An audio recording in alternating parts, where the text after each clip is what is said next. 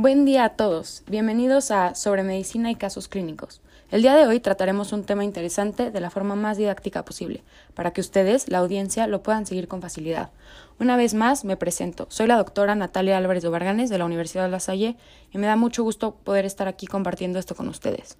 El tema a tratar hoy serán las reacciones anafilácticas y nuestra dinámica será la misma de siempre. Para quienes estén escuchando por primera vez, la dinámica es la siguiente. Yo les iré explicando toda la información que es de importancia sobre este tema en este nivel y posteriormente les describiré un caso clínico, el cual ustedes desde sus casas podrán ir resolviendo junto conmigo con la información proporcionada. Espero que lo disfruten y ahora sí, comencemos. Para comenzar el día de hoy les platicaré un poco sobre las picaduras de insectos. En ocasiones las personas y los insectos nos cruzamos y por una razón u otra terminamos con algún piquete. Claro que la posibilidad de que esto suceda aumenta si hay mucha exposición con el exterior. Muchas veces podemos no darnos cuenta de que hay un piquete, pero muchas otras la reacción que tiene nuestro cuerpo a estos piquetes puede ser grave y hasta poner nuestra vida en peligro. Cuando hay un piquete de insecto de algún, o de algún arácnido, normalmente se da un dolor localizado en donde sucedió. Los síntomas, que como recordamos son aquellos que describe el paciente, para estos piquetes pueden incluir prurito, utricaria, dolor localizado y pueden progresar a émesis y disnea. Como mencioné anteriormente, hay veces que los piquetes de insectos pueden ser muy graves para la salud. ¿Por qué? Esto me lleva al siguiente tema, las reacciones alérgicas. Una reacción alérgica es una reacción exacerbada de nuestro sistema inmune para cualquier antígeno. Estas reacciones pueden variar desde reacciones con síntomas leves hasta reacciones que nos pueden llevar a un shock anafiláctico. Básicamente lo que sucede en una reacción alérgica es que los linfocitos B producen IgE. Esta inmunoglobulina se une al mastocito, a los basófilos y o a los eosinófilos. Es entonces que estas células liberan el contenido de sus gránulos, como la histamina, las citocinas y sustancias proinflamatorias. Esto entonces puede provocar una inflamación o vasodilatación. Todo esto se puede desencadenar por un piquete de insecto y es por ello que nos puede afectar muy severamente. Una vez que sabemos lo que provocan las reacciones alérgicas, podemos relacionarlo con una enfermedad respiratoria conocida como el asma. ¿Por qué? Bueno, pues el asma se da por una broncoconstricción repentina que provoca un ataque de asma en el cual el paciente no puede respirar. Se han hecho repetidos estudios en donde se analiza la relación que tiene el asma con las reacciones alérgicas y de hecho se ha encontrado que los pacientes asmáticos, por la fisiopatología de su padecimiento, tienen una mayor posibilidad de desarrollar reacciones alérgicas exacerbadas y por lo tanto peligrosas. Ahora sí, empecemos con nuestro paciente. Antes de pasar con él es importante llevar a cabo un lavado de manos adecuado. También es importante recordar tener una relación médico-paciente profesional y siempre respetuosa. Una vez que estemos con nuestro paciente hay que llevar a cabo un interrogatorio. Como ya sabemos, hay tres tipos de interrogatorios, mixto, indirecto y directo. Es con esta información y la exploración física que vamos a poder conformar nuestra historia clínica. Recuerden que siempre es importante seguir la norma oficial mexicana cuando se llenan estos documentos. Ahora sí, conocemos a nuestro paciente. Abraham es un hombre de género masculino y su edad es 19 años. Él es residente de Teconapa Guerrero y su ocupación es de agricultor. En sus antecedentes personales no patológicos refiere que consume alcohol y cigarro de manera ocasional, no tiene vacunación y está diagnosticado con asma desde hace 5 años. El motivo de consulta es que tiene mareos, inicialmente tiene utricaria en extremidades superiores e intenso prurito ha vomitado o ha tenido cuatro émesis totales sin sangre, sin restos alimenticios e inodoras.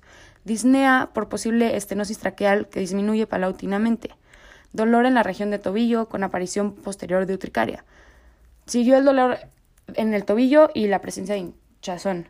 Estuvo expuesto mucho al sol, pues trabaja en el campo y cuando em, comienza a caminar empieza a sentir los síntomas. No recuerda ningún incidente que haya podido provocar estos síntomas. Una vez que tenemos todos estos datos y tomándolos en consideración, agarramos la información que les proporcioné anteriormente y podemos empezar a formar nuestras ideas sobre el caso. Su ocupación es relevante en este caso debido a que aumenta la probabilidad de haber sido picado por un insecto. Los síntomas sugieren que si fue picado por un insecto y que está teniendo una reacción alérgica a esta picadura. Todo esto lo podemos integrar de la información anteriormente proporcionada. Igualmente, Abraham como fue explicado en su interrogatorio, tiene asma y si recordamos lo que platicábamos, es probable que los pacientes asmáticos tengan reacciones alérgicas más, exacerbadas, que de nuevo explicaría sus síntomas. Espero hayan disfrutado esta primera sección del, podcast sobre medicina y casos clínicos. En la siguiente sección continuaremos desarrollando el caso y aportando más información que habrá que integrar para poder resolver el caso clínico. Llegamos a la segunda sección de nuestro podcast. Para continuar con nuestro caso, es necesario que conozcamos las características de una lesión provocada por picaduras de insectos. Básicamente, la mayoría de las lesiones por picaduras son maculopapulares y hay presencia de eritema. Dependiendo del insecto que haya provocado la lesión, estas pueden variar. Ya conociendo esto, continuaremos con el caso.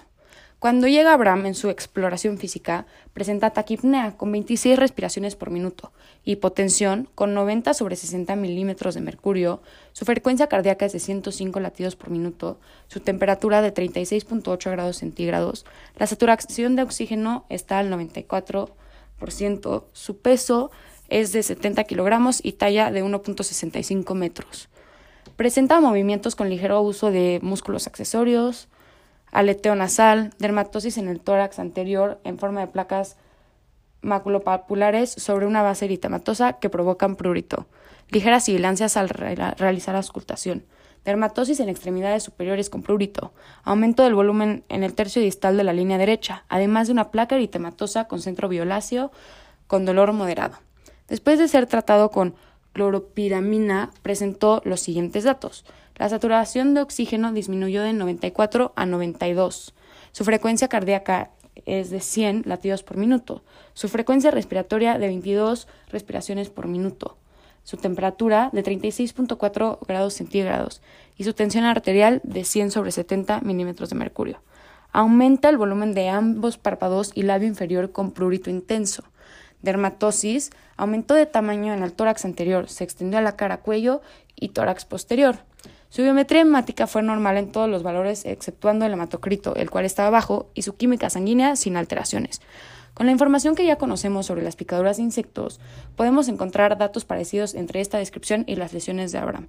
Del mismo modo, el tratamiento que se le proporciona a Abraham, que es la cloropirinamina, que es un antagonista H1, nos indica que se está tratando una reacción alérgica.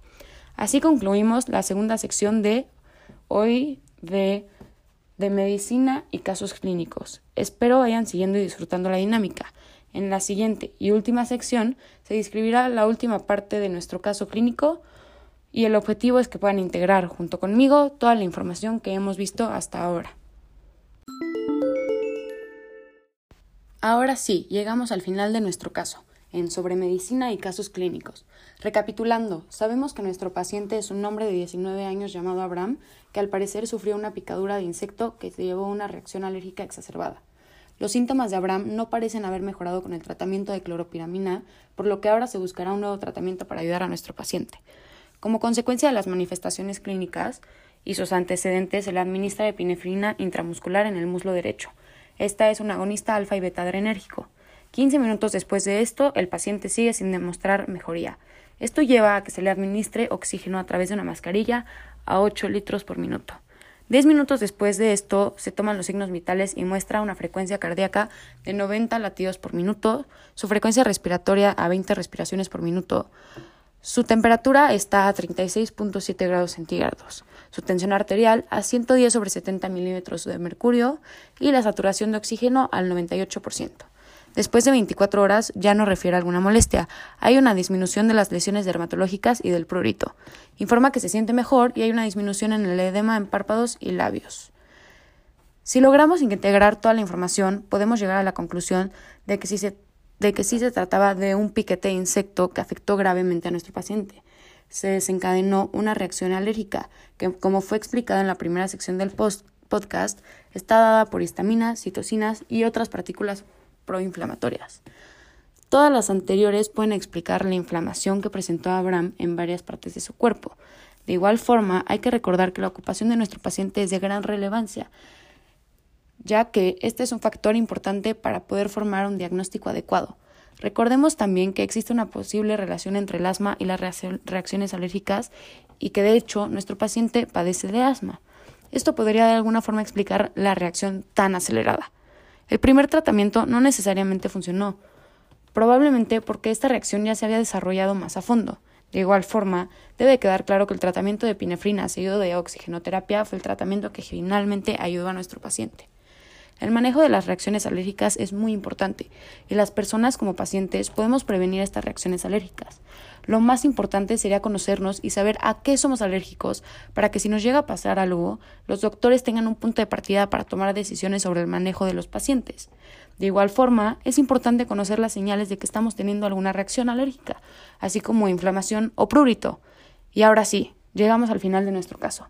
Lo ideal es que ustedes hayan podido ir creando hipótesis sobre lo que está sucediendo con Abraham y que se utilizara la información que se les proporcionó antes de cada sección para ir entendiendo el desarrollo del caso. Si no fue así, no se preocupen. Esto se trata de aprender. Poco a poco se vuelve más fácil integrar la información y poder de verdad entender el proceso crítico que se lleva a cabo en el diagnóstico y tratamiento de todos los pacientes. Espero lo hayan disfrutado y escuchen el siguiente capítulo de este podcast. Agradezco mucho poder estar compartiendo esto con ustedes y me despido. Muchas gracias.